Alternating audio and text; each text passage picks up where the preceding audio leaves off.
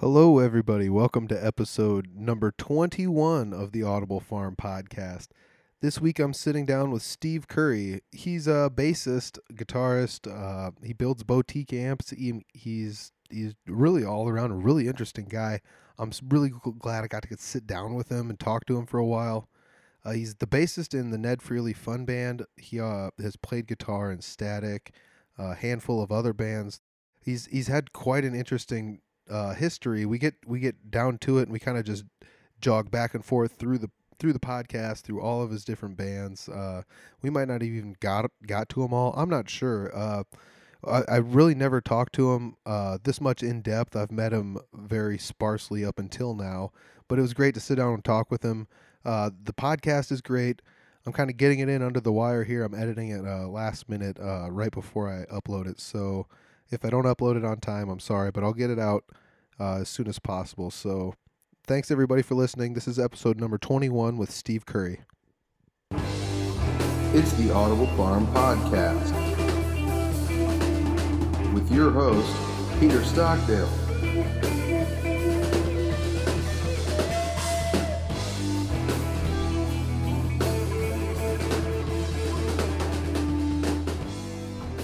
Right, how's that? Oh, that's great. Okay.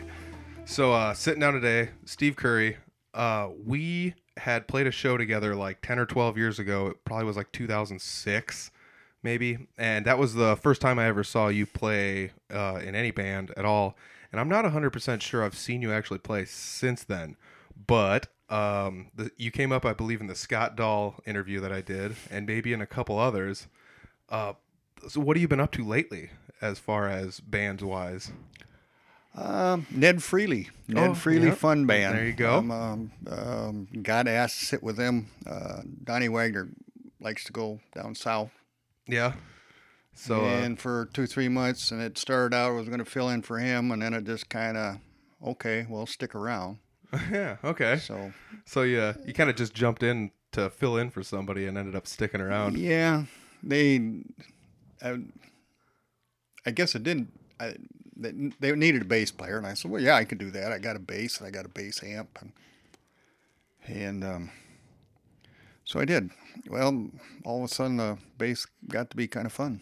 Yeah, I I recall you playing guitar when I was younger. Though. Yeah, Yeah. Oh, and I still do, and Yeah. I play with, uh, oh, maybe a dozen songs with Ned. I do guitar. Most of it's Oh, bass. cool. Oh, that's cool. Uh, Depends on the show. do you have a preference to one or the other? Um. Well, the bass all of a sudden, I don't know. It's I had an old fiddle player tell me a long time ago. He says there's a lot of damn guitar players in this world. He says you need to learn how to do something else Yeah. if you want to play. Yeah. You know? And I found out, you know, well, as a bass player, all of a sudden, yeah, there I've got more interest, and not that I'm interested in playing any weekend or, but uh, yeah, Yeah. and it's for some reason it was just something new, Yeah. something different to learn. I I kind of get you there. As of recently, I've started learning the drums. I bought a drum set, and I'm like, Ah, Okay, Oh man, my intro's playing on here. All right. So uh yeah, I just started playing the drums and the crazy thing about that is is like I'm having a lot more fun playing the drums than I ever thought I would. Yeah. And uh I mean maybe it just comes to the fact where it's I'm I get to like relearn an instrument again uh from scratch and the drums are nothing like any other stringed instrument, so it's completely different. And you know, I'm no like John Bonham or anything, but like I just like to play and I think well, that's just it. And I discovered you're playing lead guitar all the time when you're playing bass. yeah. Yeah, When you think about it, Yeah. you're carrying a uh, a line, and and I find it's to to have that. What do you want to say that the the I don't know. It's just uh, it's what drives the whole song. I think, and Yeah. a good bass line makes a song, and I'm so I work at that, and it's it's been kind of fun. And Yeah. like I said, you're playing lead guitar all Yeah. the time. Did it take you a while? Do you like do walking bass lines and things like that, or Um, no, I I can, but I just like the, you know, I'll pick up the Motown records, you know, Okay. and I like those bass lines. It's just that bass lines out of the '70s and '60s, you know. Mhm. There's some interesting stuff back then, and it's not just two beats to the bar or four beats to the bar. There's a little syncop, you know, they syncopated a little bit. It's they got the little stutters. Uh, yeah, Mhm. it's it. So it's interesting to, and yeah, that was that first couple months. I sat here in this room, brought up YouTube, and just started playing along and. And I try to, you know, we pick a song and I try to follow that bass line. That's what drives the song. That's what made the songs popular. Is Yeah. you know, and that's is you can get it close. Why people recognize it right off the bat. Yeah. So I do feel like that is one of the things where you can cheat on the bass a lot easier if you want to and just play the you- like you said, you play quarter notes the whole way through it. And, Yep. you, and you can get through it, but it if you're playing the actual bass line from a song, people instantly know what it is. Yep. And, and uh, it's it's those bass riffs that uh, I think, you know, there's opening guitar riffs, but there's also that bass riff that just makes that song go. Oh yeah, totally. And I I guess from my experience just dealing with bass players, seeing them around, it's and and even me playing it, I'm not a good bass player. I can play guitar decent. I cannot play bass as well as I just think it's more difficult to play the bass well than it is to play the guitar well. Does that make any sense? Um, yeah, it is for me. I wish I had longer fingers because the long scale bass, you know, would it'd make it easier. So and I got a lot of hand movement, but to order to nail those notes nice and clean, that's a lot of work. Yeah. and it and I discovered too, you you when you miss them, that you you just lost the the whole drive to the song when you flub a bunch of notes on your, and it's so yeah, it's it's yeah, just like guitar or anything else, it takes practice to get Yeah. it cleaned up, get it get it to work. The other thing is too is you're right in the drummer's back pocket, man. You're the Yep. whole you're the whole rhythm section, the mm-hmm. bass and the drum. So, and I I kind of like doing that. I like following different drummers. Yeah. I haven't had a lot of opportunity to do that. I work with Scott all the time. I've played with Scott Dahl since he was probably 14 years old. Oh, that's cool. So um, I, I finally got a chance to jam with him at a couple jam nights not too long ago. Yeah. Uh, dude's awesome. I like I like hanging out with him. Uh, he always seems really positive about yeah, what's going on. you know he's played with a lot of musicians and and he enjoys doing it, and that's good. And he's gotten better and better and better. I've you know as a kid he was. He didn't do too bad. Of course, we did a lot of country stuff back then, Uh-huh. and you know, we're just happy as heck to have him play. you Yeah. know. and he, and he's, you know, I I can tell he's played a lot Oh yeah. because you, you know when you play a lot, you just get better. You keep That's- getting better and right. better and better. That's right. And uh, yeah, I mean, I'm sure even back then or now or whenever, there's not a tall list of drummers in existence. You know, um, let's put it this way: like I can drum, but if you want me to do anything past like an ACDC, I I got nothing, absolutely nothing. You know, Yeah. don't ask me to do long Yep. fills, no nothing. And I mean, it's just one of those things. Sometimes you go to those jam nights and there's a handful of drummers in the building. You're like, where do you, where all you guys come from? It's, it seems like there's, you know, it, there's never enough of you around. And then you go to a jam night, and there's four or five of them there, and they're all awesome. You know, Yeah, and I can remember. I don't know. I've been. It was we were always looking for a drummer. Yep. Always looking for a drummer. Yep. And we tried out several, and several worked, and several didn't work. Yep. And you know, it's just. It's just how everybody fits together. That's a big part of it because Yep. sometimes you can even like put together what you think is going to be an absolute slayer of a group. Just, I mean, just oh, this guy's so awesome at this, this guy's so awesome at this, and it seems like they're almost not working with each other as well as they could.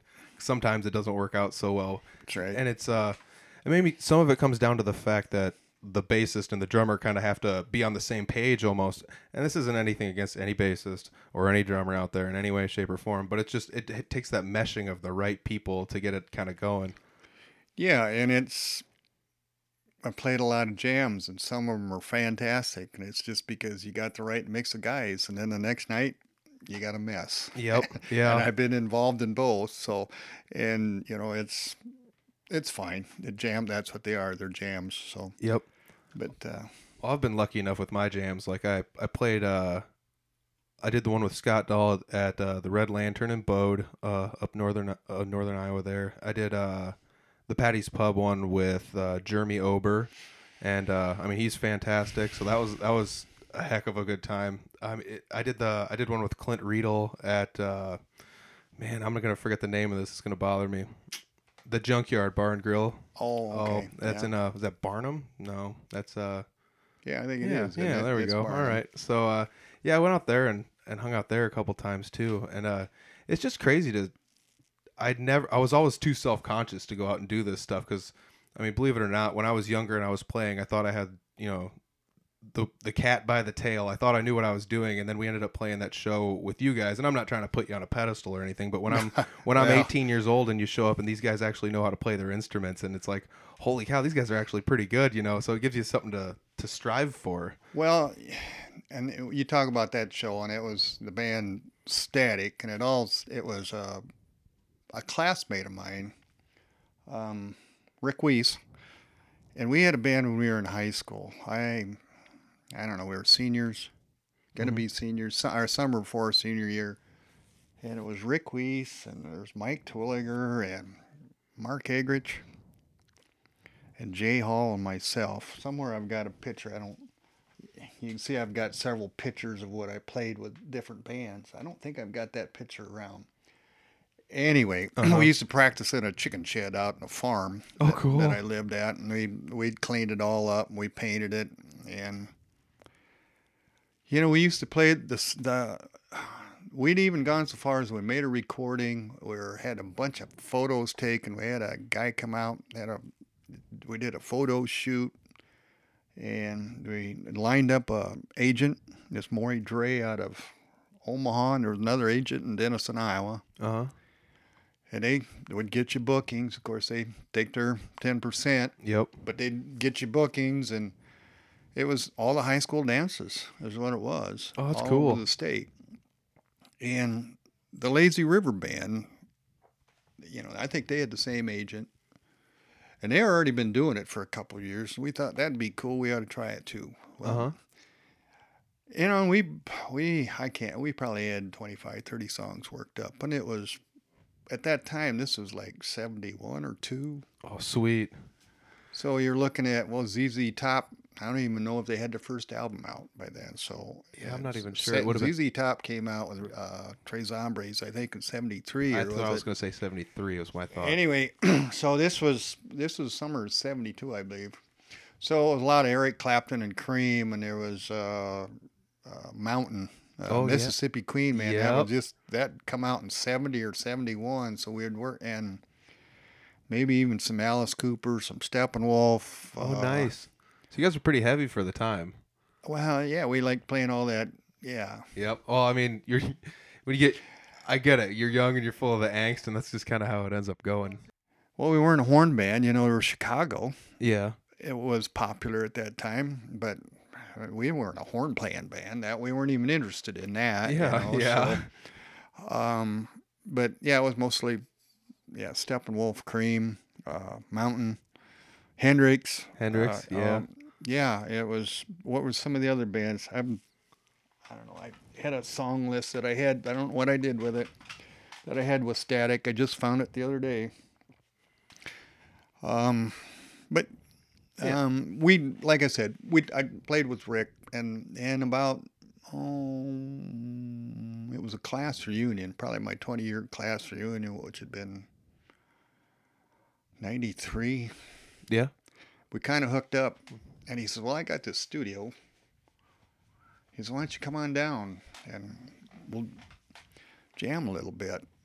And so I looked him up and went down. Well, then I well, we couldn't. The other guys weren't interested, and I don't even know for sure where Jay Hall's at. Tell you the truth, Mike Twilliger lives here in town, and Mark Egrich. I don't, not too sure where he's at. So you said 73 was your 20 year class reunion, and you in were ni- yeah, been ninety three. ni- 93. So 70. You were saying like 71 and two. You were playing music, and you were still in high school, and you were doing all this. Yeah. That's awesome. I mean, Well, that's yeah. I was, but you know, we never got any farther than the shed. and never got any farther than that. yeah. And Rick went on. I think the deal was, and he went on to play with another band, is what he did. And I'm to this day, I don't know why he stayed in school, but he did. Well, he was extremely smart, and he and I'm sure his dad would have not liked it, but Yeah. he'd joined another band, and as soon as he graduated high school, man, they hit the road and they were traveling all over the western. He was in North Dakota, South Dakota, Nebraska, Iowa, oh, it's crazy Colorado. cool. Just and they had a agent, and they were, they were called Jebediah Stone. oh yeah, I think I've heard that name before. As a matter Yep. of fact, And they're they're he's got them back together too. that's so. probably why I've heard of it. I think they played in Badger not too long. ago. that sounds really familiar? Oh man. maybe about a month ago, I think. So Yeah. he, so yeah, he went a different direction and just kind of fell apart. I wanted to buy a car and I didn't want to spend money on sound equipment. And I, you know, Yeah. was, uh, you know, it's, just, and the other guys didn't want to spend any money either, and that's what we needed. We needed a PA. We were short that, and, and Yep. Rick decided to go somewhere else, and that's fine. But like I said, it was 20 years later we hooked up, and like I don't know, we played well up until about five years ago. So, and we used to play oh two three gigs a year. Yeah. Just pick the ones you want to play and play them, or But well, we played the Rock and Picnic maybe oh I don't know three times, cool. and we played a couple of their winter shows. Oh, nice. And then we had this rock and roll reunion with the Lazy River Band, and that was, Yep. like you said, that was probably 90 or 2000 or 2005 or six. 2005. It would have been about 2005. Would be my guess. Yeah. Either that or 2006. But yeah. So, yeah, I wanted to say, was it that late? I got, yeah, I've got pitch. I think we started having those reunions. We started like 2001. Mm-hmm. Artie Strutzenberg uh, called me up and and I don't. He says we're gonna have a little jam session down at the Eagles Club, and he said, "Why don't you come on down?"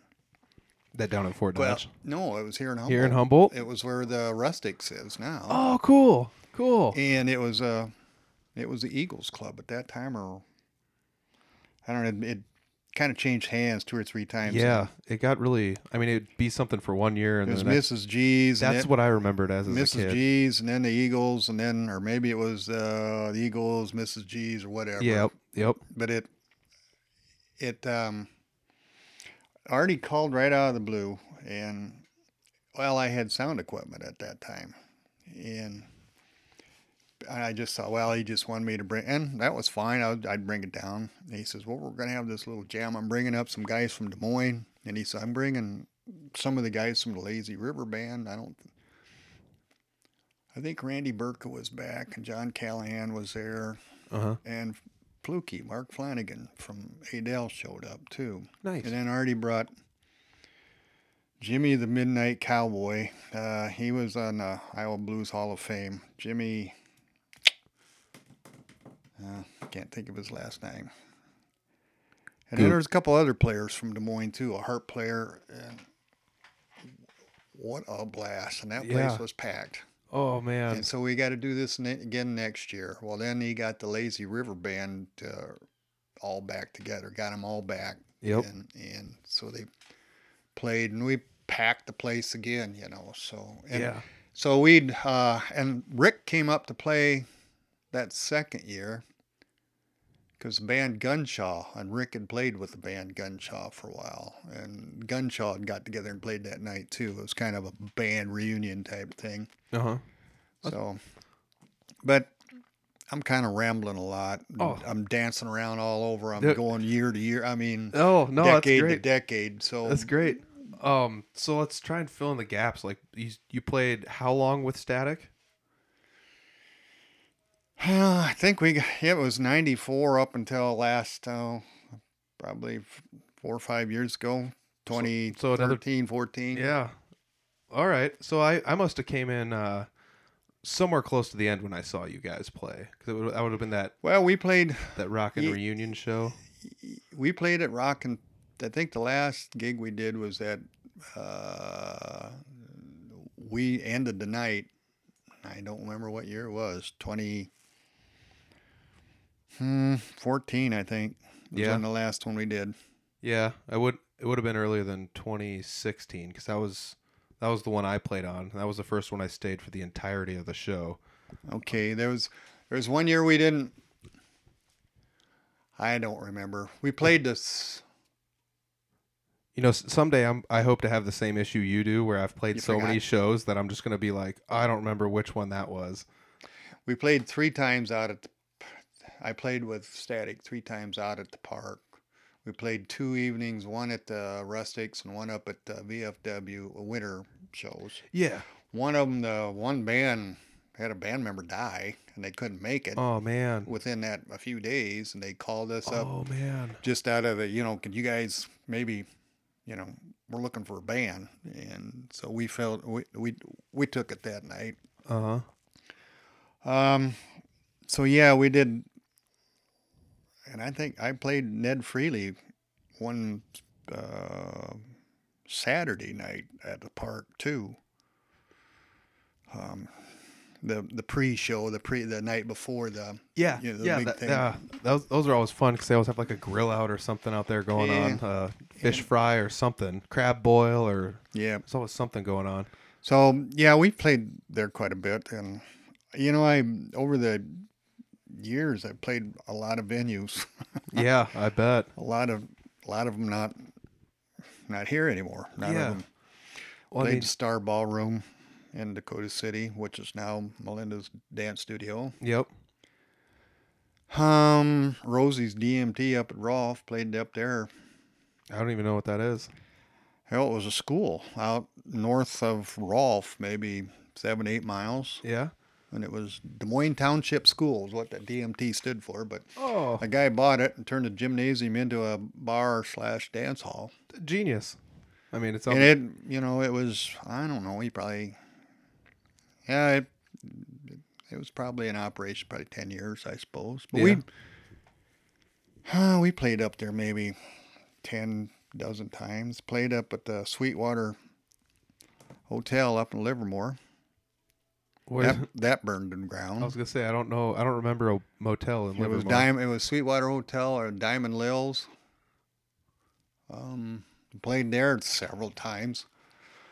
Um, You were saying, uh, I mean, when you get when you first started playing, you said you started playing like uh, school dances and things like that, and that seems to be something that I mean, obviously DJs are easier to to get and such, but it doesn't seem like that's a thing that anybody does anymore. No, and it's kind of sad, but that's that's what you had for your dances when it, when I was in high school. Yep. You hired bands, and you hired there was several of them around. Uh huh. Some of them were, well, there's the Westminsters out of Fort Dodge. There was, um, oh gosh, what was it? There was a band from Sioux Falls. Man, they were good. There was a three-piece band. I remember them yet. I can't think. Was it Blueberry Buckle or some something crazy? Them guys were good. And then there was a couple horn bands I know would show up Mm-hmm.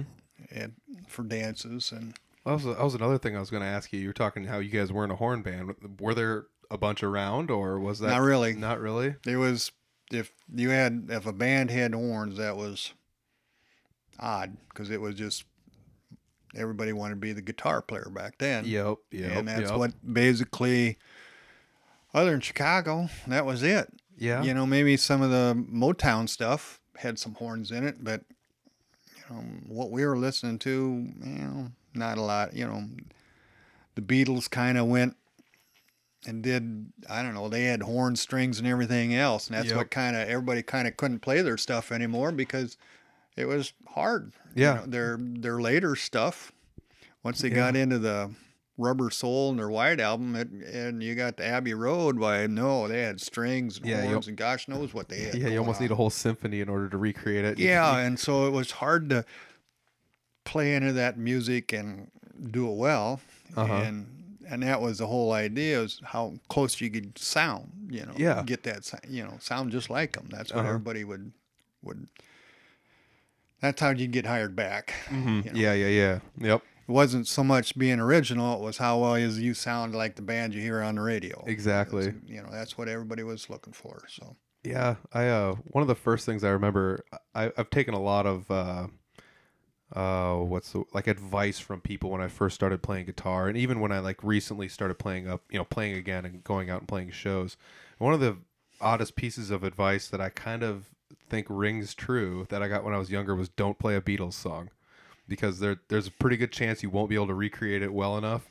And like you said, the later stuff you don't you can't even attempt it. You know, like you'd need synthesizers and and the whole nine yards to even come close these days. Playing a sitar. What the heck is that? You Yeah, know, yeah. uh, you know, some Indian guru there was playing this, and he, uh, yeah, it was like, how do you recreate that? You Ex- couldn't. so. Exactly. Yeah, especially if everybody's just got, you know, like a Fender amp and a Fender guitar. It's like you you can't make those noises with this thing. I mean, nowadays everyone's got stomp boxes and everything else. You can digitize yeah, stuff and send yeah. it through and Yeah, I. It's. I was watching. They just had the anniversary of their the Beatles rooftop, their last concert, uh-huh. and it was. They had Billy Preston on the keyboard, and that was, and of course the four original Beatles, and they did. I don't know what was it, eight or nine songs. You know, and they just sitting there with a Fender Twin. They had a Fender Bassman amp, Yeah. and like they said, no pedal boards. They were playing live. Them guys were good. Oh yeah. That's why they got famous. Those guys were good. Yeah, I I mean, I will admit to you and everyone else that's listening, I guess, that I'm not really a big Beatles fan, but I'm not going to tell you they're not good. Like, I yeah, mean, it's it's just now that was a comment, you know, it was a YouTube video or something or maybe it was something I caught. But the you know, you got the guys with all the comments and the guy says, "Look at that. There's no pedals. There isn't a pedal on the ground, you know." Yeah. And they're just plugged with a they got a guitar and a Fender Twin and they're just playing this music and you know, and that basically well, their last album, they did Get Back and what was it? There was um Oh, there was maybe eight or nine songs that they did. And it was cold. They were wearing coats, and you know, it makes Yeah. you wonder how how do they keep that stuff in tune. But they sounded pretty dang good up Yeah. on that rooftop. that's crazy. Um, do you use many pedals, I guess? Like, I my pedal board I brought back. I don't remember what I just brought it back from our rehearsal shed. I want to put redo it, but all I got is a blues driver that's been modified. Mhm. I had a wah wah pedal on it. I don't use it with Ned Freely, so I don't even put it on the board. And I've got a tuner and I Yep. got an amp switch. I got a um, can I like to run small amps, so I'll run two or three small 12, 15 watt home build amps and and either run them all or Yep. pick the one I like. you Yep. know. We need to dog ear that or start talking about that soon because that's something that I like. I knew you did a little bit of that stuff, but then uh, it was like the very first of the year you posted like, "This is what I'm doing today," and it was it was you rebuilding an amp, and uh, not that I Facebook creeped you or anything, but then No, I, but but then I was like, "Holy cow!" He's like rebuilding old radios or just fixing up like stuff that is considered junk to some people, you know. And it's like you just bust out a schematic and we're like, well, "Let's fix this thing and see what happens." Well, I don't not always successful in a lot of this junk that I buy or Yeah, I try well, to create. That but maybe that's my term for it. I'm sorry to say that. No, You know, and I, I, my wife calls it junk, and it's junk too. I, it, but it's just a challenge. It's something you know, something that I like to do, and and I'm not that sharp on it, but I I'm getting better. Let's put it that way. Yeah. So you think uh, let's let's sidetrack a weird bit here and get into some opinion talk. Like, um, I feel that there's not too many people willing to like dive into that kind of stuff anymore. And I mean, I can like rewire a guitar up and down, left and right. But if you like bre- break out a PCB and are just like, "What's wrong with this?" I don't know. Like, I don't know if I can tell you. I'm more into tubes. When you get into the the transistor, no, the microprocessor based stuff, mm, no. Yeah. No, just yeah, that the tubes are you know it's point to point. This wire goes from here to this this device and out of this device and back in. and, Yep. you know you got a resistor, you got a cap, you got uh, maybe a transformer or two in there, and you got some tubes that do their amplification. Yeah. And um, a transistor is basically the same thing. It just takes that and you amplifies it. Takes the signal and amplifies it, Yep. more or less. Yeah, I mean, I, I'm sure like you work with electricity in your day job, and I'm sure that you went to school for this, correct? No, No, didn't. you didn't even go to school for electricity. And you- No, actually, I went to uh, tech school to be an uh, auto mechanic. really? How'd, how'd you get involved? It seems like you're such a pro at this. How did you get involved doing this? Well, you always had you had automotive electric, Yeah. you yep, know. Yep. Yep. And I kind of got piqued my interest in that, and there was always a desire. There was always auto electrical problems forever. Yep. And if you got good at it, people would drive a long ways if you could solve their problems. Yeah. Uh, I will speak for that from the heart. And so I tried to get good at it. Well, then I like I, uh, I got a job with Corn Belt, Uh-huh. and I worked out at the power plant where they, well, they didn't hire me for my good looks or sweet charm. They hired me because I knew how to how to fix stuff, yeah. and that's all there was to it. I mean, that was it, and that's where I've been ever since. It's been 44 years now. It, you know. I went to night classes on um, basic electronics. You know, I took these down at Iowa Central at Fort Dodge. I took, Oh, cool. I don't know, five or six 30 hour courses on digital electronics, uh, fiber optics. I took a night course on fiber optics That's cool. and uh, basic electronics. So, Yeah, I I just recently went back to school and I just went through Iowa Central and got um, an accounting. okay, good, There, cool. That's but- great. But I had debated going into electricity because I had just started like rewiring guitars and um, like I'd buy a pedal where somebody's like, "Oh, the switch doesn't work on it." Well, I can fix a switch, you know. Like hit up the company, "Hey, send me a switch." Oh, it's going to cost ninety cents plus sixty to ship it. Sure, you know, you put it put it in there and it's and Yeah. it works. So, I mean, it's not too much rocket science. Uh, learning how to solder is pretty much the hardest part of the whole entire thing. Well, accounting is a good good field to get into. So yeah, yeah, you you you probably made a good choice there. Not saying it there, you know, but for me, it's just a hobby. yeah. I I certainly wish I knew more about it. Is is there something that got you into like fixing up old radios and things like that, or you just you see them at sales and they just kind of throw them all in a box? It's like a buck you know, I for don't know. these. I don't know how that happened. It started with, you know, I'm looking here. I I had a night. I just found a box of stuff upstairs, and I had I had a Fender Twin in 19, and it quit. Well, here I had H. E. Halverson Electronics in Fort Dodge, Iowa. This was in '85. He repaired my Fender Twin amp. Oh, nice. Well, I just repaired that same amp. In fact, maybe that picture you were talking about that I had posted in Facebook that I was working on. Yeah. I'd sold that twin to this uh, guitar player with it's in um, Ned Freely, and uh, it was just one of those amps that I didn't use anymore, and Uh-huh. um, they had a, had an issue, and I said, "Yeah, I can fix it." Well, and I did, and I'm now all of a sudden I draw this up, and I thought, "Hmm, I paid this guy." What was it? Sixty-one dollars back in 1985. I had a bad tube and a bad resistor. Yeah, yeah. know? Oh man. Well, that was another thing. Was like, I had somebody recently ask me like, "Oh, I, I'm going to put new tubes in my amp. Should I bias it?" Absolutely. And they're like, "Where should I do that?" And I'm like, "Well, that's that's the thing that might be kind of tough because someplace you might go might be a hundred bucks, someplace might be twenty. It just depends on who you hit up and what. And I I had suggested going to shops and seeing who they go through because not every shop has an amp technician. Because some of those places they'll just send it out and then they'll just tack twenty percent onto whatever whoever they sent it out to. And I, that's one reason I was always just mystified by like how all these amps work and like the bigger they get, the crazier it just seems. Like this has got eight tubes in it. And I don't know, you know, obviously there's power tubes and preamp tubes and Well, it's a lot of it. I mean, um, what I want to say, it's it's the same principle. It's there's maybe uh, they can do something with the the tone controls, yeah, and you know they'll change those around. Add, you know, they can add more control over a different frequency range. uh huh, Um, but it's all the same.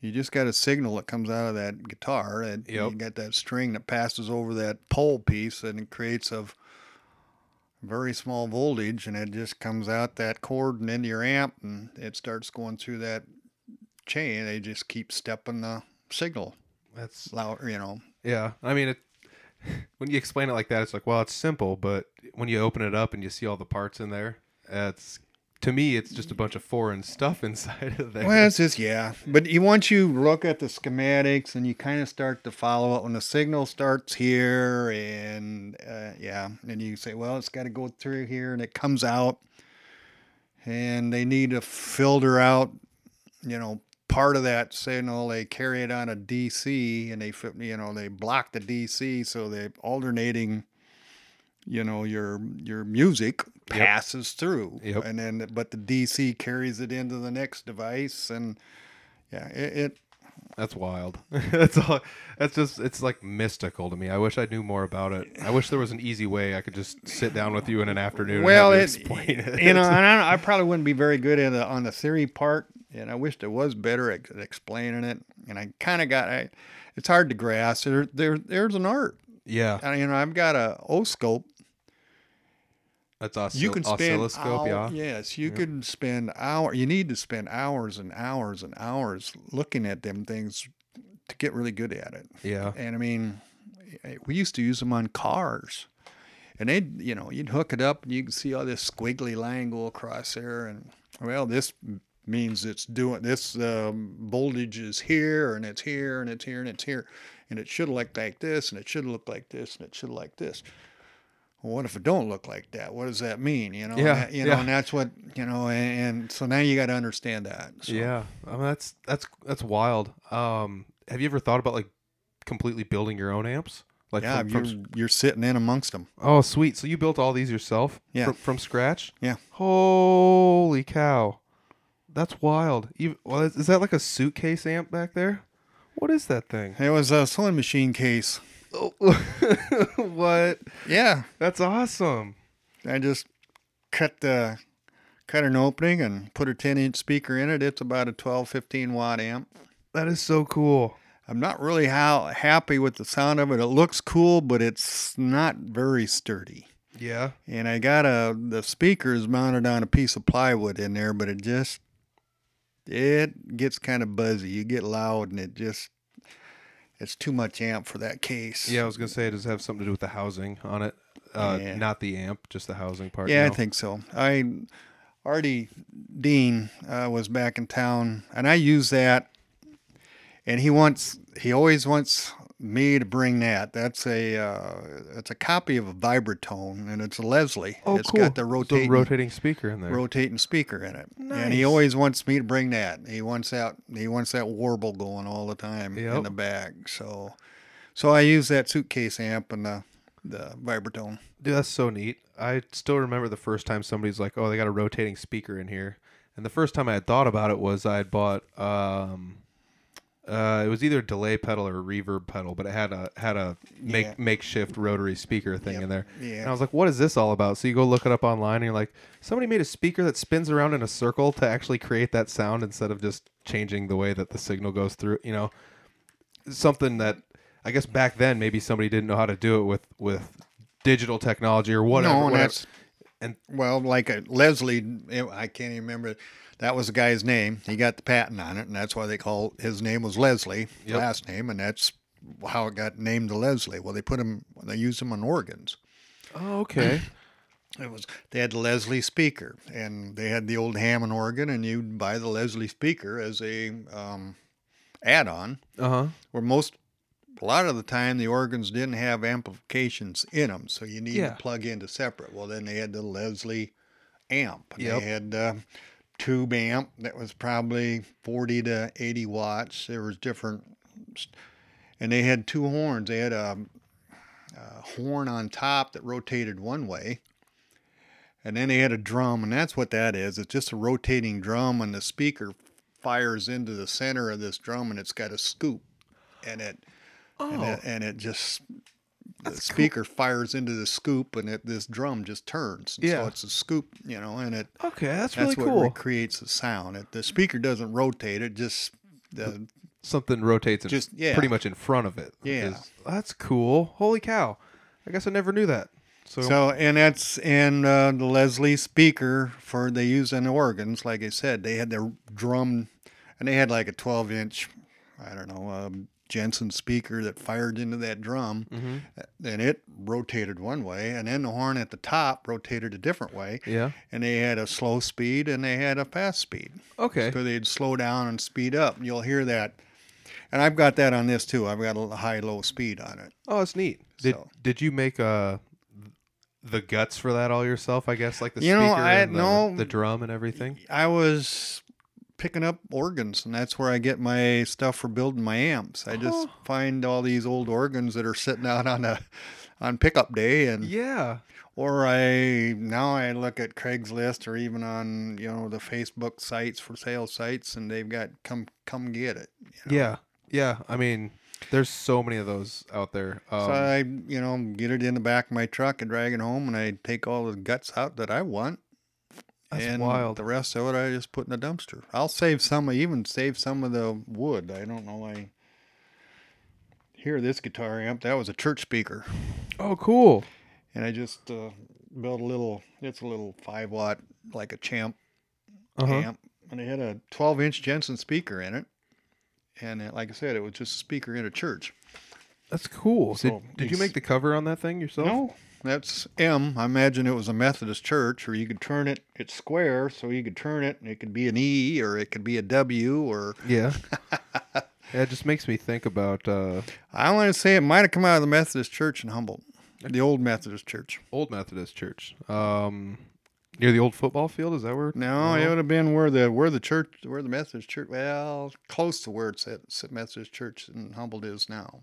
I guess I didn't know there was another But one I- up there. I'm just guessing. I bought it at an auction sale. And I bought that and a whole sack of vacuum tubes. Oh, neat. Yeah. Uh, and I buy that's where I get a lot of my stuff. I'll pick it up.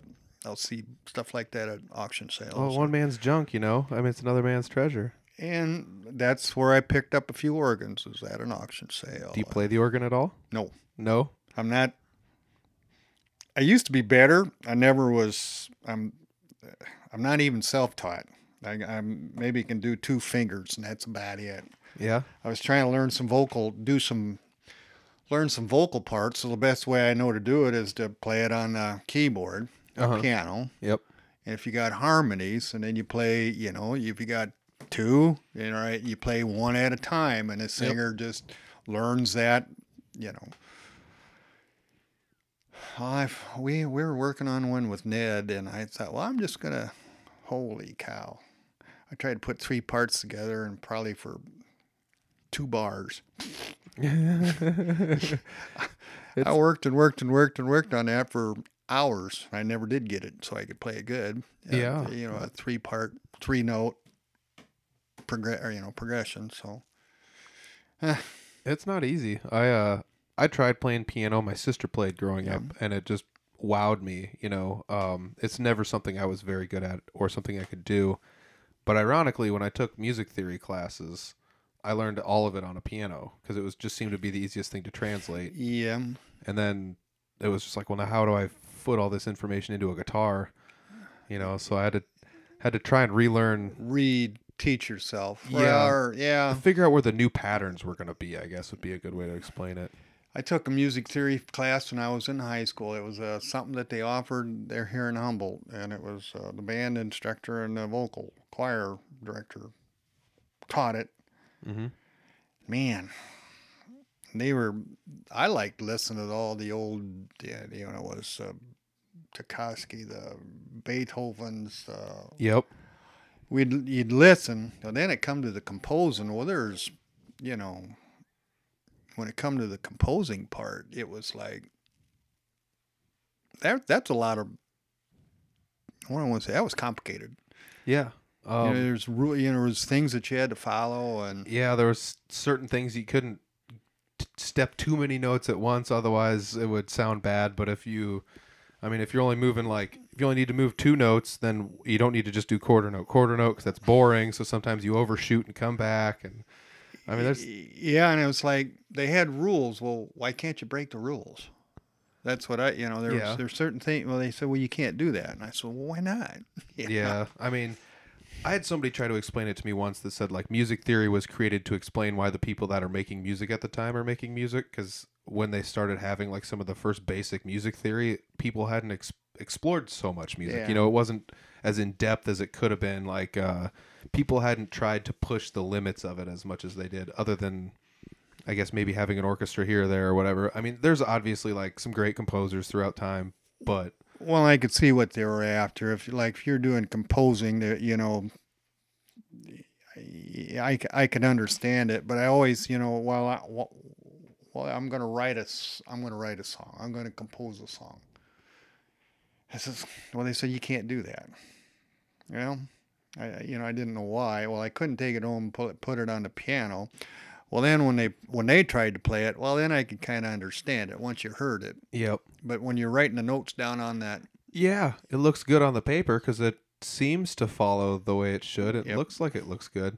That's actually a really good example because it was the same way because we would have to write stuff and then we would give it to one of our teachers and they would play it for us and they'd play it in front of everybody. I mean, there was only four oh, people Oh, yeah. in the class, in my class, but it was still like, you know, you're gonna be pretty embarrassed if the stuff you're, especially if you hit like the wrong note or something. You know, like you put the wrong note in there and the teacher's just gonna play it anyways because because you because you wrote it like that. So because I remember I composed something, and I don't know, it was probably eight or twelve bars, and it was one of our, it was for our grade, and my mom played piano, and I think we had a piano at home. Well, she couldn't make anything out of it. She'd, you know, it'd been years since she'd sat down on a piano, Mhm. and we had a piano at home, and nobody. All it was was a piece of furniture, so we never even looked at it. yeah.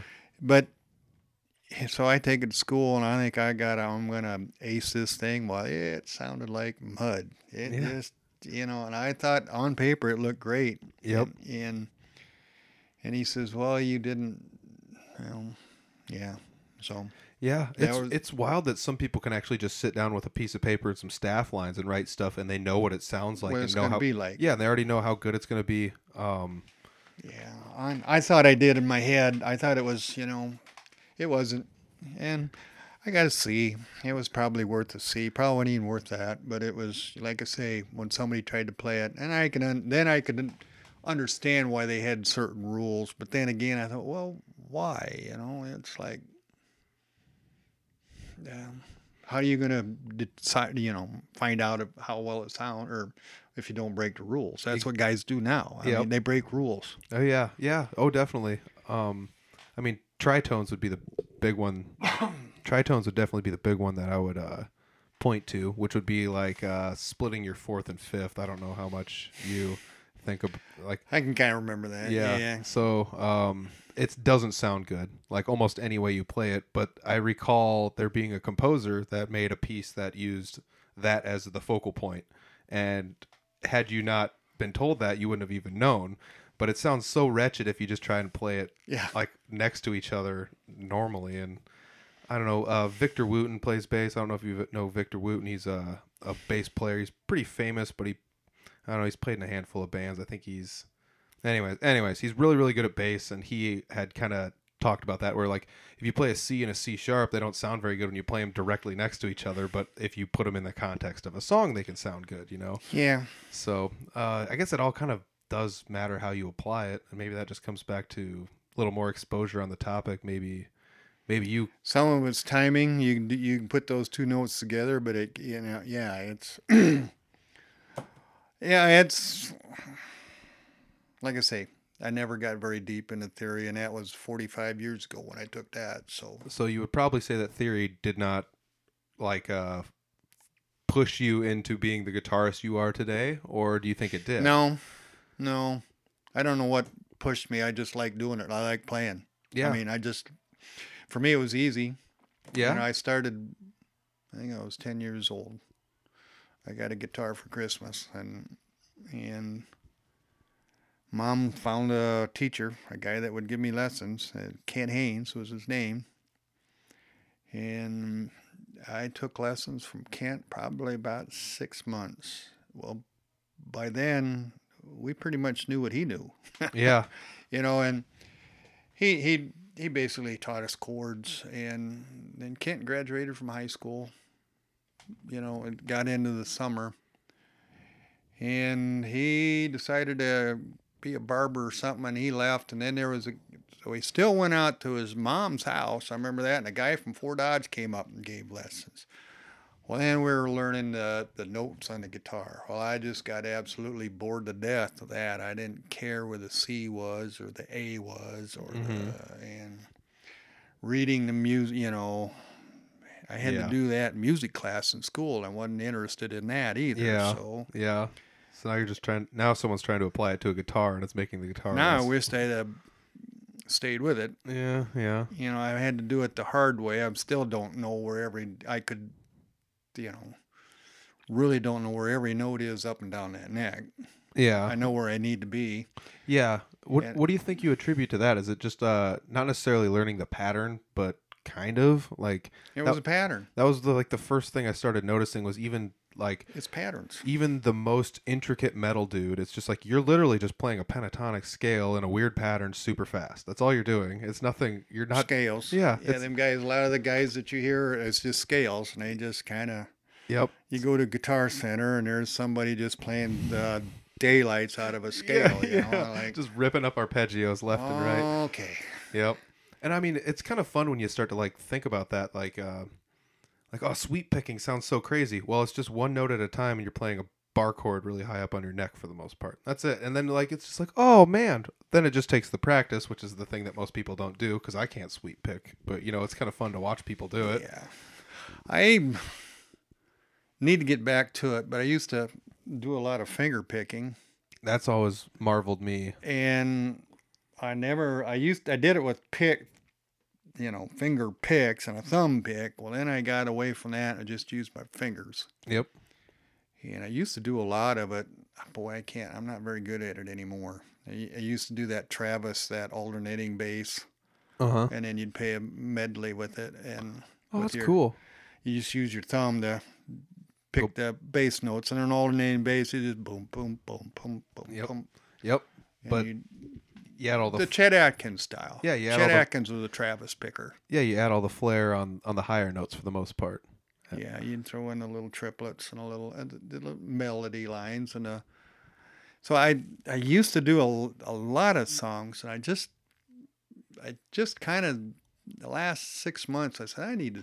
I don't, I don't even have an acoustic guitar. I like got one, but it's so I need to buy an acoustic, a decent acoustic guitar and learn how to do that again because that's probably yeah would be good you know to get back at Yeah. get to be able to do that again so You ever try playing a banjo? um you know i never picked one up Really? Never once? nope Oh wow. I, and it's the same style of picking. Yeah, I I probably figured- do it. I figured the finger picking would the tran- finger. I mean, I translate remember pretty well. Bob Johnson had one, and he picked the heck out of it. And Yeah. I no, I don't think I've ever put one on. I never tried it. Yeah, I I'd only tried uh like a six string that was fitted like a guitar. You know, Okay, you've seen yeah. those, and that's like cheating. You know, that's not even close. they got to an the actual... four strings and they got the five string. Yep, yep. There's a four string and a five string, but this one was literally just like Uh, yeah. I don't even know what you want to call it, guitar banjo, like a Okay. Yeah. because it was just lowest string to highest string, just like a guitar. It was tuned just like a guitar and spaced. and it's, okay. but it's like this isn't a guitar, you know. It's I don't even know how they tune a banjo. Oh. Even a five string. I don't even know how they're tuned. Yeah, I mean, I started recently going on YouTube and watching videos of it, uh, just because I was interested in trying it. I don't know if I want to go buy a banjo though; they're not exactly cheap, and they're not exactly low maintenance. So, It was in the eighties. Um, there was a fella in town, um, Paul Silva was his name. He used to, I don't know if he was part owner or owner of uh, Gunder okay, yeah, Paul was a musician, had been a musician in town for, and Paul's been gone now. I don't know when Paul passed away, late eighties, early ninety. Oh okay, But he um, he was a fiddle player, and so was Alvin Johnson, which would be Bob Johnson's dad.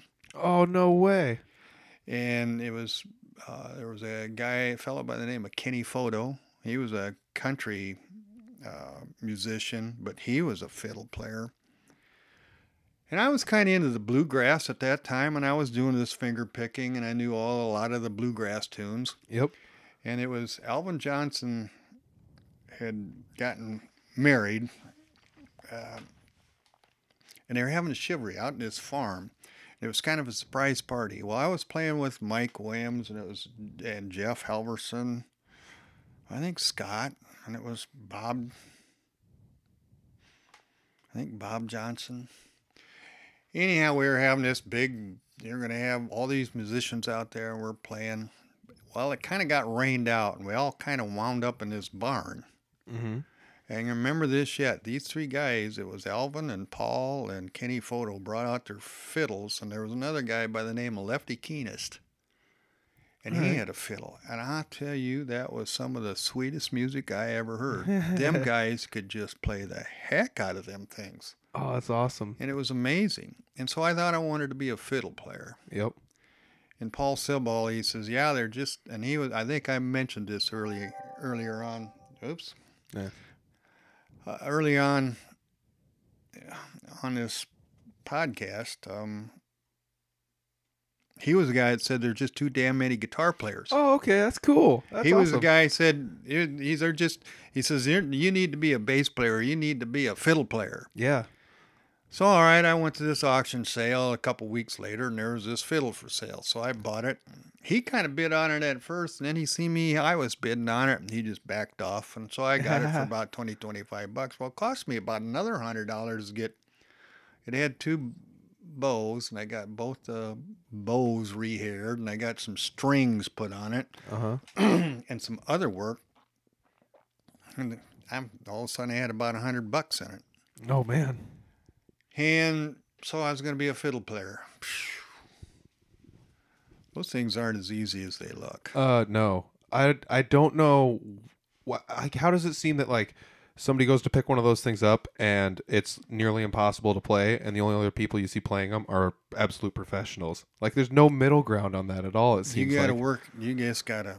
And it, for me, it would take 15, 20 minutes before I can even get any decent tone out of it. And even then, it was like you just you'd squeak and but Yeah. Yeah. and it was like, and it was even I would practice an hour every day, and I didn't even I kind of even gave up the guitar for a while. And after about six months, I said, you know what?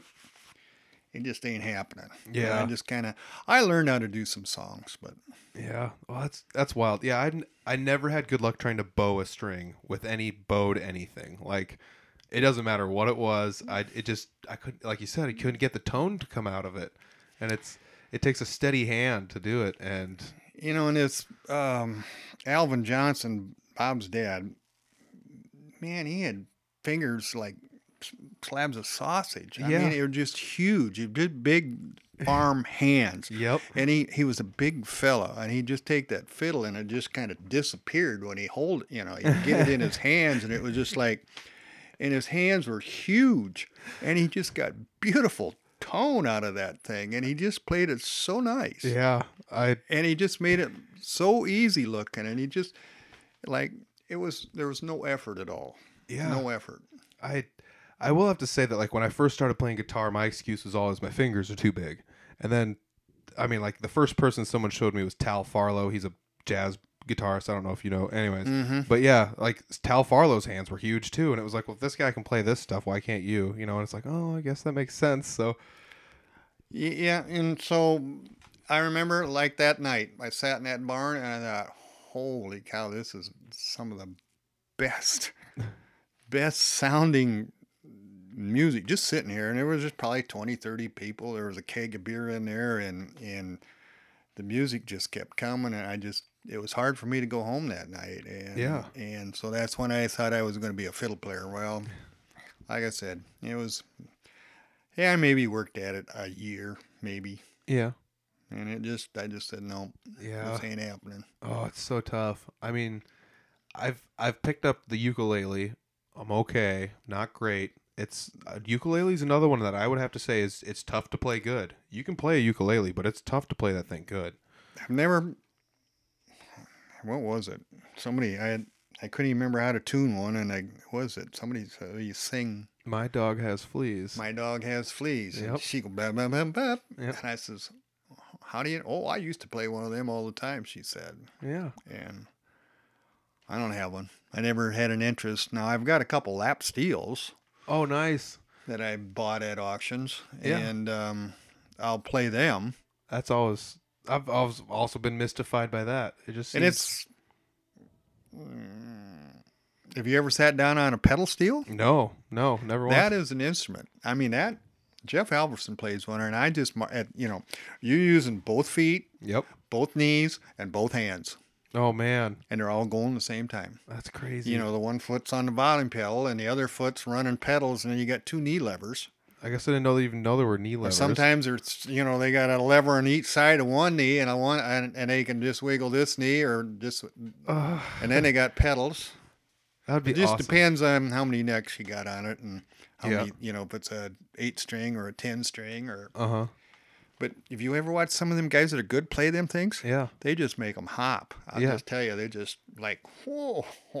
Yeah, it's, uh, Scott Dahl, I want to say it went live on Facebook with some footage that he had recorded of somebody playing one once, and it was just you know it's it's wild because I don't I don't even know how to process what's going on, and it's not even like it's that much different than a guitar, but it is. It's so much different. It it is. You're using all your every limb that you got. Yeah. You know, you're using your you got finger picks, and you got a bar, and you damp you know the strings and a bar, and then like I say, you got your knees going, you got both feet going, and of course that volume gives it the swell, and Uh-huh. goes, that's how they get. And holy cats, that takes some coordination. Yeah. Uh, do you ever play any of that or no? Or No, No, no, like no. say I got the lap steel. Yep. I sometimes I struggle with that keeping the pitch, and that's, I I do bottleneck too, Uh huh. and I, sometimes I struggle with pitch with that. I don't. Sometimes I can nail it, and then another, next night I say, that's that's not good. And Yeah. And and even the guy said, "No, you're not right, Curry. You're not doing it right." Well, and I don't know why. I don't know uh, if it's why. Some nights I can hear it, some nights I can't. Yeah. so. I uh I got really into the Allman Brothers like five, six years ago and was like, oh, I got to learn how to play the slide guitar. And I never got around to it until about a year or two ago. I bought a slide and was like, all right, let's do this. Even just playing a regular slide guitar is more difficult than it looks. Because you think it's just like, oh, it's a flat thing and you just slide it around and everyone's like, and a lot of it's the slide. I use. I like them. The Yeah. old Mud slide, uh, porcelain. Uh, I don't know.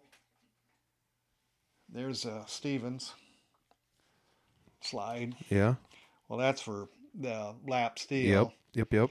Um, they've got another one. It looks like a.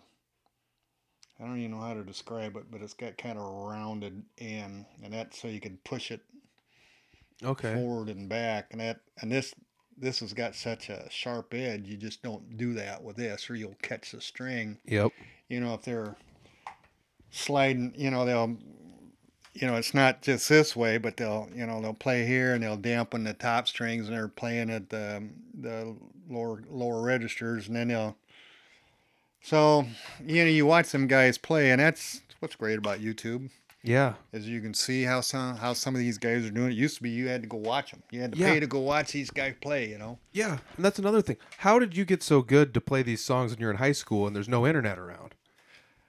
You listen to the radio a lot, Yeah. or you bought the you bought the LP and you just you ruined the record because you played it over and over and over and over and over. Did you do the whole like, okay, we're gonna pitch it all to the right speaker and learn this guy's guitar part, then we'll pitch it all to the left speaker and we'll learn this No, we'd guitar. slow it down. Oh, if Oh, it yeah. was a if it was a 33 and a third RPM, we'd slow it down to 16 just to get some of the riffs. oh, that's crazy. And then we'd transpose back up to the Yeah. key Yep, when you got because done. because it would distort it all the way down. Yeah, I mean Yep. it would blah, blah, blah, Yeah. but you could get the general progression, Yeah. and you would find it on the guitar, and then you'd play it to pitch. Yeah. You know, after you learn the the muscle, got the muscle memory down, Yep. and then you'd play it to pitch. Uh huh. I uh I kind of feel where you're coming from a little bit. I recently joined a metal band and they tab everything out on uh, a software on a computer and it does the same thing. You can slow it down and play it slower to you. And I, you know, I had to learn it slower to get the muscle memory down before I could start speeding it up and play into the speeds they wanted to play it. But it's one of those things like that. You say that once you get the muscle memory down, it's just becomes a little bit more second nature and speeding up's not as big of a challenge as it, as it seemed to be. No, it's just that, yeah, it's that muscle memory thing, and it's it's funny how get back playing with Static and Rick when we were in high school. We were called Attic, or he had Rick was in a band called Attic with the other guys, and then I came along and they put the S in it, and then it was static. Okay. Anyway, but what was I gonna say? I lost my train of thought. Uh, muscle memory. Muscle memory. You we learned all them rock songs, Yeah. and then all of a sudden, 25, 30 years later, well, we're gonna do these songs again. Uh huh. Well, now it's funny how you remember all that stuff. All that Yeah. stuff came back. Really? That's wild. He says, "Let's do Monster by Steppenwolf." Remember we used to do that, and I said, "Yeah," and we just ripped it right off. Oh, that's both of us. crazy. The bass player, eh, he didn't. He was kind of familiar with it, and he, you know, he was enough to carry it through. Uh huh. But he, and when we got done, he, we kind of looked at each other, and it's like, did we just do that? You know, it's been like 30 years since we probably played that song. Yeah. It was all muscle memory, and it, and it all came back pretty quick. Uh huh. Well, we also discovered that we played it the way we played it in high school. It was not necessarily correct. Yeah. And so that was a cool thing was getting back when you're 30 years older, we learned how to do it right. Yeah. And then you can make it then it started to sound like it probably really should have sounded like. We we were close when we were in high school. Yeah. A lot of it was a lot of noise, but Well, I mean, you guys were at at the mercy of of almost just guessing until you got it right. Am I right? Because like I mean, nowadays you got tabs and it's like, well, this tab is got tabs, you got YouTube, 80, you know, you got a 90% guy on YouTube. YouTube shows you how to every breaks it right down. yep, just note by note. It's Yep. following the tabs on the bottom like like karaoke. Oh yeah. Yep. I mean, that is kind of the blessing of today, but I also feel like since somebody did all that hard work for most people, most people don't even go out and look for that stuff anymore. It, it I mean there are people that'll go out and find it, but it just it's it's kind of difficult when it's like you can learn this song where oh it's just on Ultimate Guitar, you just type the song name in and you can find it and people are just like, "Meh, all right, well." Yeah, and it was. Oh, I gave guitar lessons to a couple kids. Oh, it's been four or five years ago, and they said, "Well, I want to learn how to play this song." Well, I didn't even know what they were even talking about. I Yeah. mean, I don't. I'm not familiar with this song. Uh-huh. So here we go. We go sitting right here. We got the iMac right behind me. We Yep. just pop it right up and say, "Okay." Well, it's like, well, what do you need me for? You got one of these at home, you know, Exactly. and you can learn it. That's that's one of the issues I'm having because I'm I teach guitar lessons now, and I I just teach beginners for the most part. But when they start to learn songs, and it's just like, you don't need me anymore. You know, like you you, you do f- to an extent to have somebody to push you, but at the same time, if you can push yourself, yeah, I can become Yeah. non-existent. that's when I was 10 years old. After six months, learned everything that guy knew. Yeah, And he said, I can't teach you anything more. yeah. I mean, A- and, that was the case for him, but because I was, well, back then it was the Monkeys, man. The Monkeys are the big Oh, yep, band right yep. then in 1965 and hey 66. hey with the monkeys. Yep. Uh, I think it was, yeah, it was probably, I got the guitar and Christmas of 65. And it was like, six, that fall 66, their TV show came. I think it was 66. Oh, yeah. And that's what I wanted to play, Yep. you know? Mm-hmm. And I've learned, I, I probably even still got the book somewhere that's got the music in it, all their songs. So it's because of the monkeys that you are hand making amps today. Is You that what think so? Is that what you're saying? It that's what started the ball rolling. You know, I don't know how I got started on that. It was just, um, I don't know what got me. I don't know if I got on the internet and I just saw this site and these guys were working on them. I thought, well, that that amp right there, that was one I had in high school. oh yeah. It's a Monkey Ward's. Oh. It's made by Valco, Huh. and I, I'm thinking about selling it, but and but anyhow, back to amp buildings and I don't really know I it was just for something for me to do. It was just a project. I like projects. So I thought, well, I can build that. I'd like to build something that I could use. Uh huh. And you know what's behind you? That's what I use in my gigs. I don't. That's how I sold my Fender Twin. I just That's that's really wild. Is there it- the Fender Twin is a great amp, but Oh, yeah. the one behind you, that's a copy of a '58 Bassman. nice? And it's got the four 10 inch speakers in it. And it does. I reconed the speakers. I got had four blown 10 inch. Actually, I had about 12 10 inch Fender speakers, and they're all in various shapes of not very good. Mm-hmm. And I reconed all the speakers. That's cool too. and um, I bought the chassis that you mount all the components in. Mm-hmm. And of course, you buy the components, but I mounted the tube sockets, and you wire up the tube sockets to the transformers and the sockets, and then they come to another transformer, and and um, you put it all together, and it hopefully it works. Yeah. Now I had, well, that one worked right up front. You know, I had a couple cold solder joints that in it that I had to get in and redo, but Yep. I've got a Marshall 18 watt. I think I posted that on Facebook that I'm working on. Yep. I love that amp. It was a great sounding amp. I'd used it for probably eight or 10 years. Nice. I had a gig last summer. I had it, and I got a copy of a Tweed, Fender Tweed, like a 53 or 55 Tweed amp. It's Uh-huh. just a copy of it. It's like a 12 or 15 watts, and I was using it and that 18 watt. You get that. It was actually it was up at the VFW. You you get a nice grind and not get very loud. Mm-hmm. You know, yeah. you're not. That's, You're, that's the blessing of the small watt amp. yeah.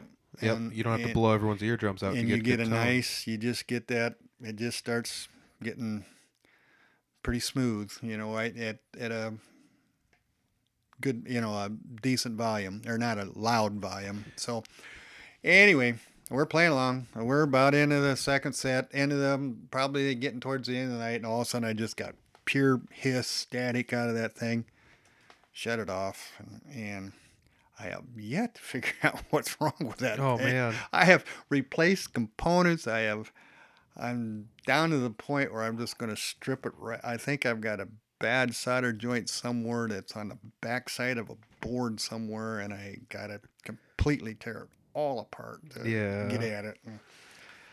And I put a scope on it, and um, oh, the last couple weeks ago. And, uh, and then I got busy with a couple other guys' amps, and I haven't been back to it. But I think I know where it's at. I think so. Anyway, I uh, So uh, you, shut this off. yeah, that's totally cool. Uh, do you have any shows coming up uh, anytime soon? Um,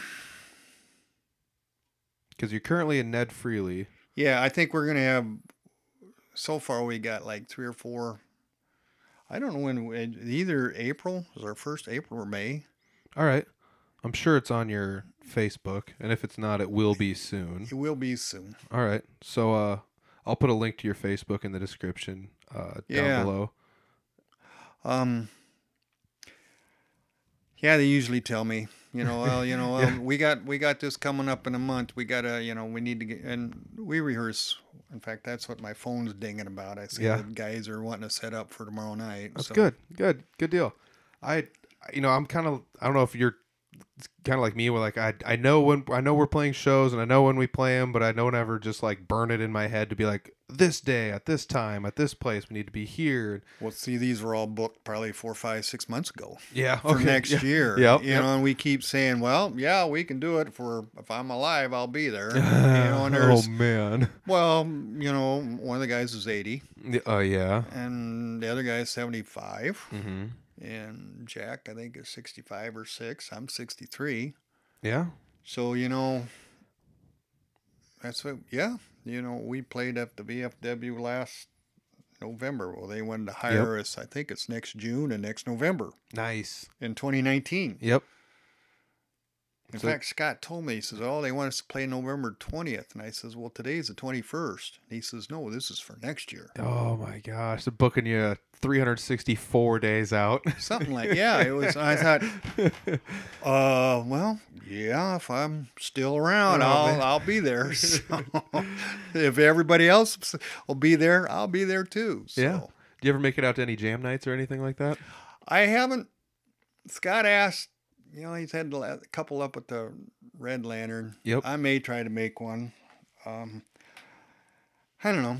Yeah, I I did enough jams in my life. that, Yeah. You know, it's they're fun. I remember going up to Havelock. They used to do that what once a month. I think in all the years, seven, eight years they did it. I think I made it twice. Had a blast both times I did it. Yeah. Um, I used I was one of the founding members of the uh, Lizard Creek Blues Society, All right. and and I was always in charge of jams. Uh huh. And for I don't know, three, two, three years, we had jams, and we we had a traveling jam show. I tell you what, we played. Oh, cool. Oh, and we, gosh, I remember playing Main Street of Fort Dodge. Remember playing. Was it the Eagles Club down in Fort Dodge? Is that up on the third floor of uh, Yeah, e- the- First Avenue North? or- Yeah, they got a Eagles. I think the Eagles Club is second floor, and they call it the ballroom on the top floor. Yeah, But there was a ballroom. Yeah, that Wow. pla- that's awesome up there. We jammed up there a couple times, just mainly because we needed a place to practice. We practiced at Dr. Dayton's garage. He had a workshop over there by Troy Waller Auto Body. It was behind. we and we practiced. We jammed in there, and we we came up to the Knotty Pine. We'd have the Fine Nice. Pine Jam, and we just Oh, absolutely cool. packed that stinking oh yeah. place, you know. Oh man, I could Of course, just it'd take 35 people to pack it, but yeah, well. but it you know and we just packed the place and eric Covey was would always show up and then there was um, a couple other i played guitar don wagner played bass scott played drums eric Covey's drummer um, oh shoot can't think of his name he's the optometrist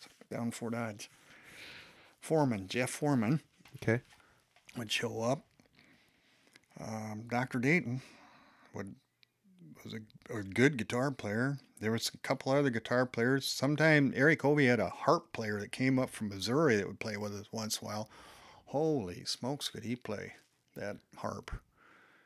But yeah, and I did that for two or three years, and it was throw all my stuff in the back of the truck. All, of course, I had this, all the sound equipment. I had Yep. the oh, PA equipment, Oh, and, all yep, that, yep. and I had the bass bins, and I had I'd throw her all in the truck Oof. load her all up, Yep. unpack it, set it up, tear down, pack it up, unload, and then, yeah, I got burned out on Yeah. that. Unloading when you get home is the hardest part. Yes, You have no idea how many times I've just wanted to leave all my stuff in my car overnight. I. There was times I just grabbed my guitars and the rest of it sat in the Yep, truck. I've I've done it. I've left the speaker cabs is usually what I end up leaving in the car if I leave something. Um, I'm scared to leave an amp outside. I don't know if you know how cold it's gonna get. I don't want condensation to get all over well, the board and that's, stuff. that's an issue. I've had that happen when you had an amp get really cold and you bring it into a warm building and all of a sudden it's got you turn it on and it's you know it draws well you thing is it's in a warm house you take it out and it gets cold and it you put the cover over it and you trap the moisture inside there Yeah. and all of a sudden the tubes are all wet Yep. Yep. and you got wet sockets you got wet connections you got wet jacks and all of a sudden you got buzzes hums pops and Smoke and fire and who yeah knows? you, yeah Yeah. so So yeah, I mean, you got you have anything else going on other than Ned Ned Freely right now? um like i said artie dean um Oh yeah. classmate of mine. Um, he shows up. We last summer. I got a picture. There was, what do we call it? Artie Dean and uh, uh, North Iowa All Stars. Yeah. something Yeah, like that's that. right. You guys made it up to Byron's, is that right? Yeah, we were at Byron's that night. There's Oh, that's cool. By- Byron took that picture of us. Byron's such a cool guy.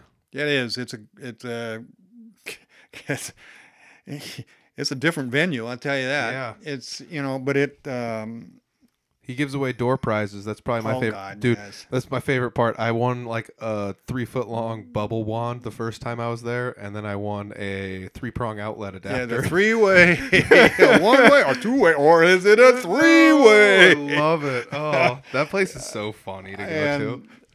And I that night was a disaster for me. I had had that 12 watt amp, and I hadn't my Leslie there. Uh huh. Uh, We we played two nights in a row. We played at the VFW, and then the next night we played at Byron's, Yep.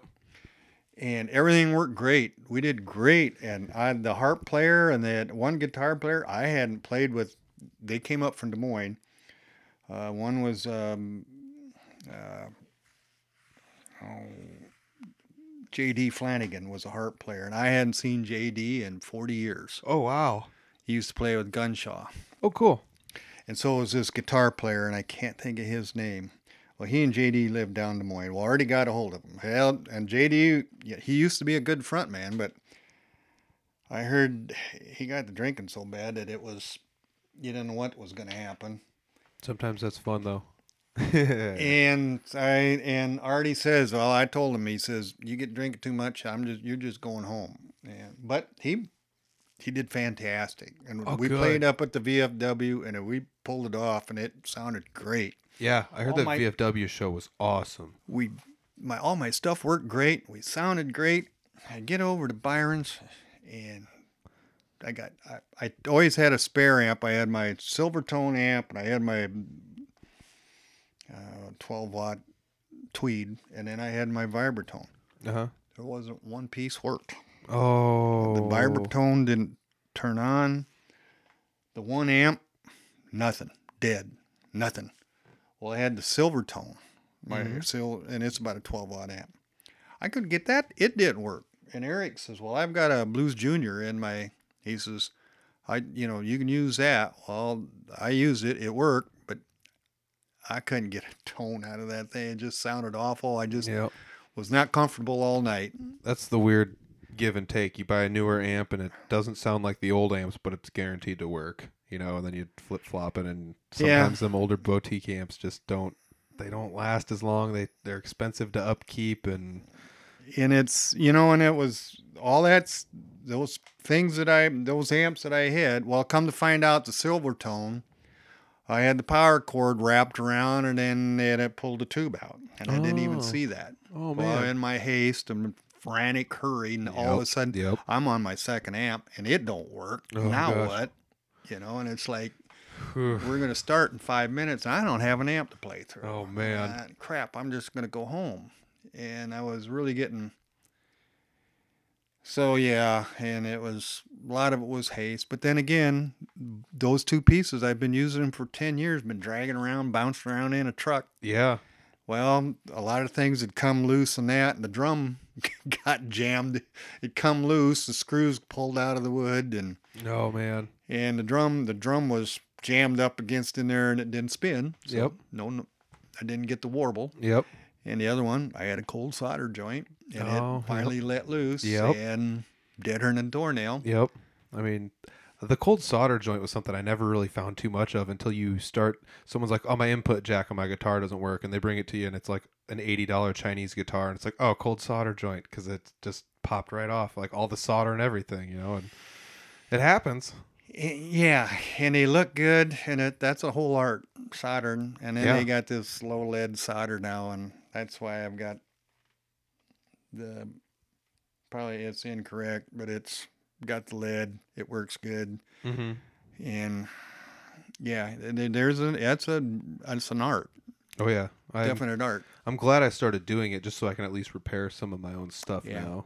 Um, get it clean, use a clean flux, use Yep. a good solder, yep. clean tip, and you'll eliminate your problems. Yeah, I mean that was one of the hardest things to learn was uh, actually cleaning your tip off uh, because it's just like how come the solder isn't sticking to this? And it's like oh this is looks nasty and like It oh you gets- can you can just clean it. And I was like, Yeah, oh yeah, all right sweet then And away you go. yep way you go. You go got a clean tip, and I I do change tips because they wear out. yeah they so- something else I didn't realize I bought a cheap soldering gun and the cheap tip of course wears out. So then I bought a nice one. It has a nice tip and it lasted so much longer. As a matter of fact, I, s- I still have both of them and I've used the one 20 times more than the other one. It still looks better. So So anyway, I play with Artie. Artie, who knows what Artie? Artie, I don't know if you're familiar with Artie, but he's um, not to drop names, but he plays with um, music makers. okay. Uh, the music maker.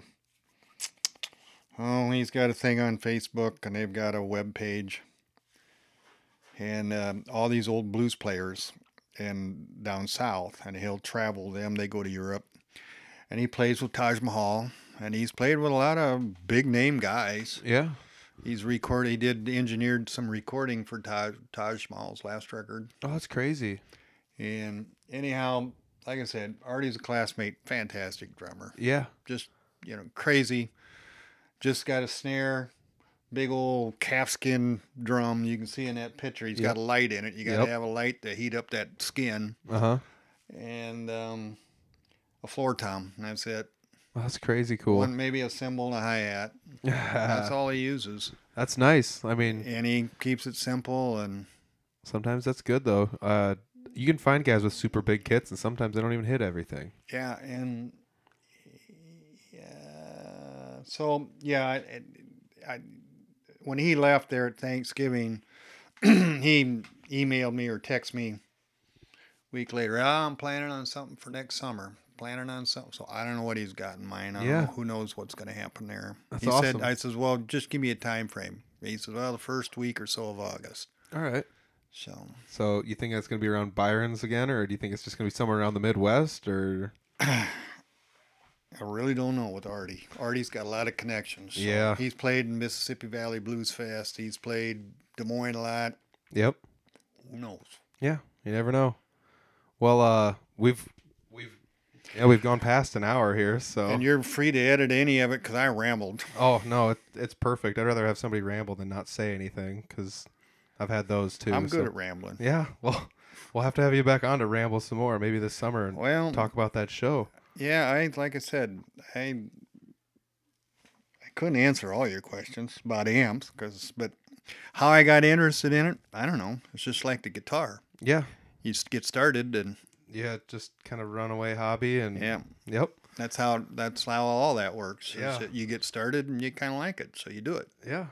Well, thanks for sitting down with me, man. It was Hey, great no to sit and talk. It was great. Yep. I enjoyed it. I'll have to make sure I listen to all your podcasts now. Yeah. No, I probably won't listen to mine because I'll probably bore myself to death. But It is kind of weird listening to your own podcast. I mean, all of them are kind of half my podcast because I'm the interviewee or interviewer, but it's it's it's a little weird hearing your own voice.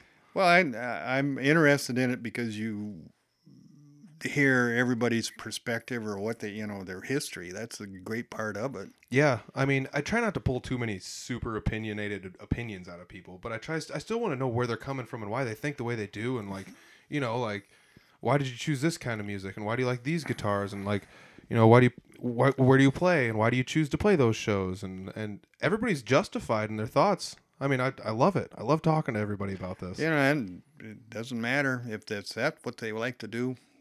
Man, do it. Just do Exactly. it well. That's what. That's the best part. That's the main part. It's just if you're gonna do it, do it well. Just go out there and nail it. I'm gonna end it on that. That's perfect. Thanks, Steve. You're I. I really Thank you. appreciate it. All right, episode number 21 is in the bank. Uh, big thanks to Steve Curry for doing the podcast with me this week. Uh, we had talked about doing one. We were hoping to get one closer to a show date, but uh, we squeezed one in right now because you know what? Why not? It's really neat to get to hear him talk about all of his different bands that he's been in, what he's currently doing with the Ned Freely Fun Band. I mean, that's got to be some cool, cool stuff there. I, I wish I've seen them. I have not, unfortunately. But uh, I've interviewed a couple of guys in the band, and I mean, they're stacked. They got a great lineup of guys.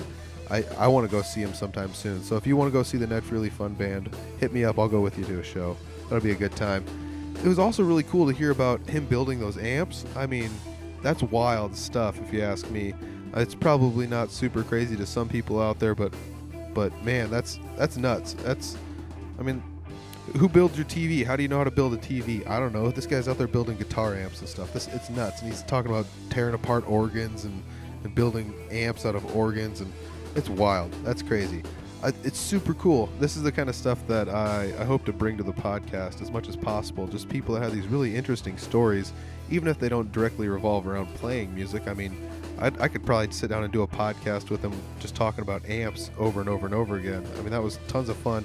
Gear Talk's not always fun to everybody, but I think he did a pretty good job of talking about uh, like like the rotary speaker and how it works, and it's kind of neat to hear all that stuff because I mean that's more stuff that like I thought I knew how it worked, and I guess I didn't really know how it worked, and that's I, I learned something while doing the podcast, and so it's a fun outing for me, and it was a fun outing for everybody involved. So I hope you guys enjoyed it as much as I did. I'll be back next week with another episode. Thanks everybody for listening. This is episode number 21, and I'm out of here. Peace.